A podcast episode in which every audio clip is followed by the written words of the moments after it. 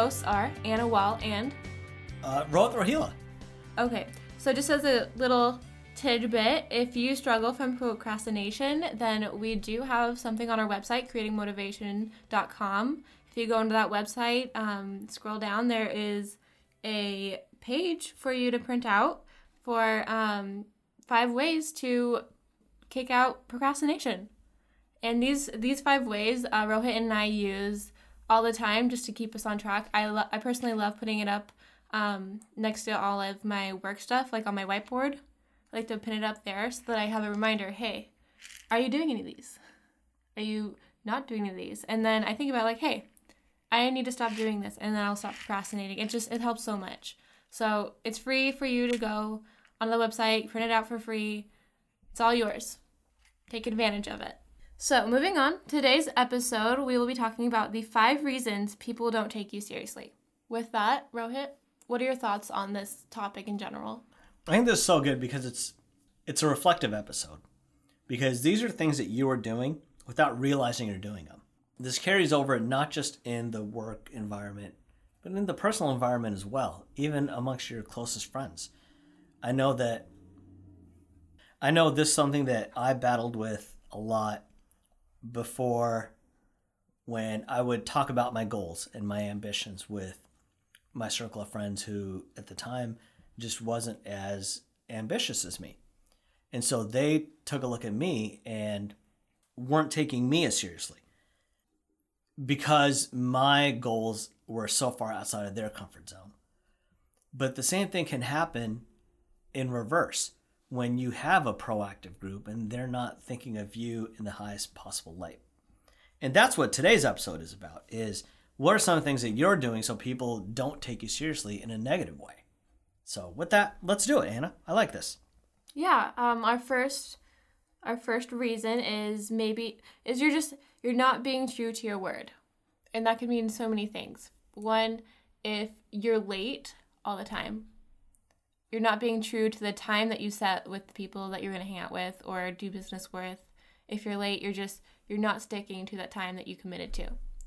Or if you don't do a thing by a certain deadline or if you don't do something at all, if you cancel plans, if you if you say you're going to call and then you don't.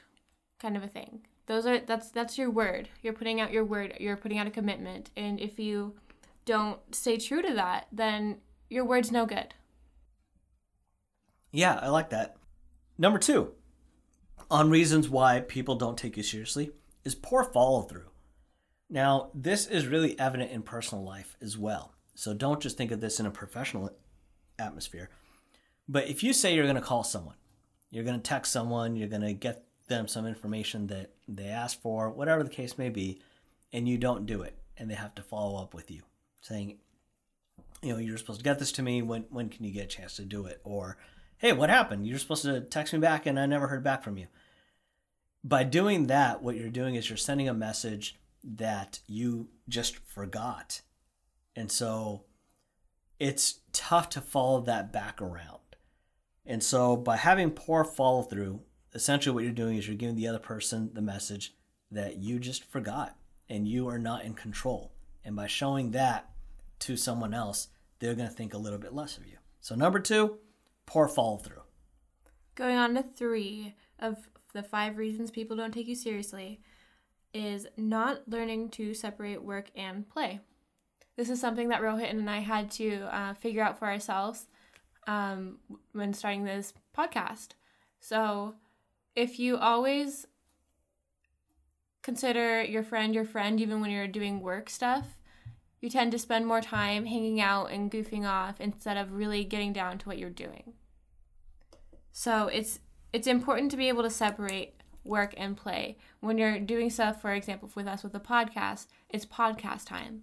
And then you schedule hanging out sometime other than that. And that just it just makes it so you have an efficient work life and then you also get to hang out and be friends and not not be worried about getting your work done because you're probably not if you're playing around and goofing off. So that's important about separating those two things so that you can be accountable as your work friend as your work person and your hangout friend. I like that. Number four, you give excuses instead of making things happen.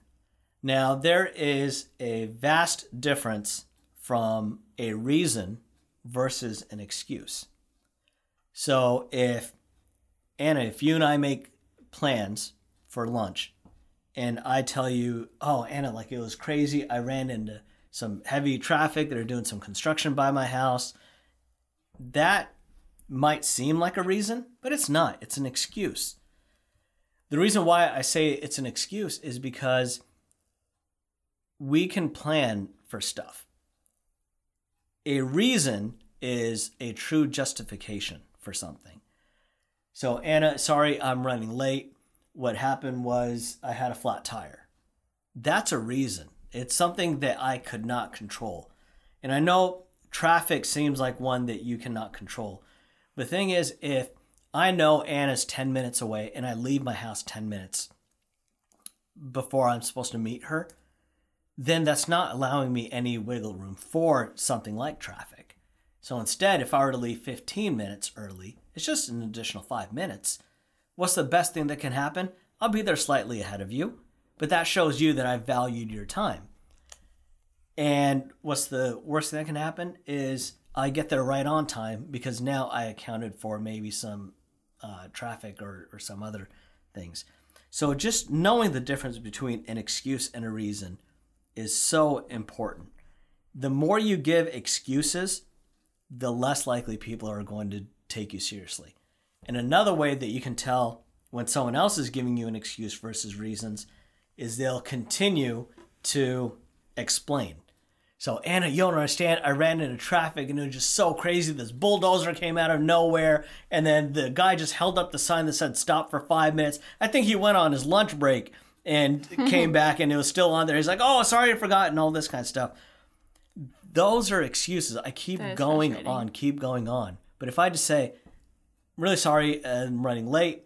I had a flat tire. It's taken me about ten minutes to change. I'll be there soon." That's a reason it's showing responsibility, yeah. it's showing ownership, and it's respecting your time. Definitely, just to add on to all that, because that was amazing what you just said. Um, I see excuses as removing the blame from yourself to something else that you could have controlled. Like, for example, you could have controlled leaving earlier because there's construction, or you could have foresaw foreseen that that there's construction in that area, so you would know to leave earlier. I always leave double the time that it takes me to get somewhere. So if it takes you 15 minutes, leave 30 minutes early. Leave if it's 30 minutes, leave an hour early. And usually I'm there on time with that 30 minutes to for that hour, which is kind of horrible, but remind me not to go on a 12-hour road trip with you. 24-hour road trip. That's not what I'm saying. Okay, um but yeah, so what I'm saying is just that you had the power to leave early and instead of acknowledging and putting down your pride and just really accepting that it is your fault that what you what happened for you being late was that you didn't leave early and you're putting that blame onto the construction. It's, it's happening for everybody. Everybody's not gonna. Everybody's out there. They all have to deal with it. The whole the big evil is construction when you could have just left early, or with the other example, how you said for the reason of the tire, um, you can't control the tire blowing up or getting being flat, and so um, saying, "Hey, my tire went flat. I couldn't drive. It took me 10 extra minutes. Sorry, like sorry, I was late. That's that's just a reason, and you can't control that. And that's not putting blame onto something else. It's just giving a reason. But with excuses, it's blaming. That's how I see it. And so I just I really liked what you said, and I just want to add my little tidbit. For the last reason, five, hanging with the wrong crowd. This is kind of huge. So the people that you hang out with, whether it be for work or at home with friends, if you're hanging out with a rowdy crowd that doesn't fit with what you want out of life, the people around you aren't going to take you seriously with what you want because they're seeing what you're doing and that doesn't align with your values. So if you want to be what's a good example? Like if you want to be a ballerina and you're hanging out with if you're hanging out with people who don't align their values with what you need to do for a ballerina because that's a tight schedule you have to be fit you have to eat healthy all those things. Um, and you're hanging out with people who are slumming it in a basement you know or that's just one example or even if good things like for our last reason of the five reasons people don't take you seriously number five is hanging with the wrong crowd this is kind of a huge point. So, if you're hanging with people who don't align themselves with the values that you want to be, then the people in that field that you want to be in aren't going to see you as somebody that wants to be in that field. They're going to see you as the people you hang out with. Do you have anything to add to that, Rohit? Uh, not only, not only that, but what's important about everything that you just mentioned when it comes to that is think about the duck scenario. You know, the the old saying if it walks like a duck, talks like a duck, sounds like a duck, it's a duck or however it goes. Yeah, I think that's about right. Because what that's going to do is the more time you spend with people who are not aligned with your vision, it's going to bring you down as well. Not consciously, but subconsciously. You're going to be less enthusiastic about the things that you're doing because it contradicts your circle of influence. Thank you. That was a great point, Rohit. Yeah. Uh, one things that that stood out to me is when you brought up the point of the point number three, not learning to separate work and play. That's so important because in my life right now, I've got two podcasts and so I've got, you know, you associated with this one. I've got a, a different circle of friends who are, are associated with the other one. I've got the seminar stuff that I've got some friends involved with. And so I'm doing multiple things that I'm partnering with my friends for. And it can be very easy to start gaining animosity and resentment towards people. If you as a part of this podcast, you do all the show notes. So now, say your show notes start showing up later and later, and we're hanging out just as friends. And I said, Anna, like, you know, I don't mind hanging out with you. Like, that's cool. But, you know, just real quickly, the show notes have, haven't been up to par lately. You know, what, what's going on? What that's doing is now all of a sudden is blurring the lines. And that's so detrimental to friendships, to relationships, as well as the professionalism involved. And having a clear cut, like, this is friends time. We're going to hang out as friends. This is podcast time. We're going to do podcast is so valuable. Just yesterday, I shot you over a text saying, I miss you because we haven't hung out in a long time. We get together every week for three, four hours to record a podcast. That's not hangout time. I'm talking about like outside of here where it's like we're growing our relationship. Yeah. And to have that separation is so valuable that I really like that point. Of of all these five that we listed, that's the one that I really try to adhere to the most. That was powerful. Wow. Okay. Thank you. I and I completely agree with you.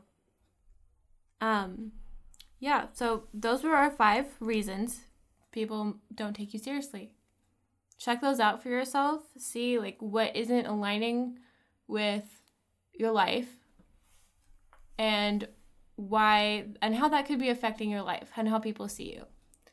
So just go to just recap those. Number one, not being true to your word. Number two, poor follow through. Three, not learning to separate work and play. Four, making excuses instead of making it happen. And five, hanging with the wrong crowd. I like that. Very powerful list. Yes. Evaluate your life, see what's going on, what you need to change, and change it. And your life is going to be so much more enhanced because of it. With that, signing off, Anna Wall and Rohit Rohila.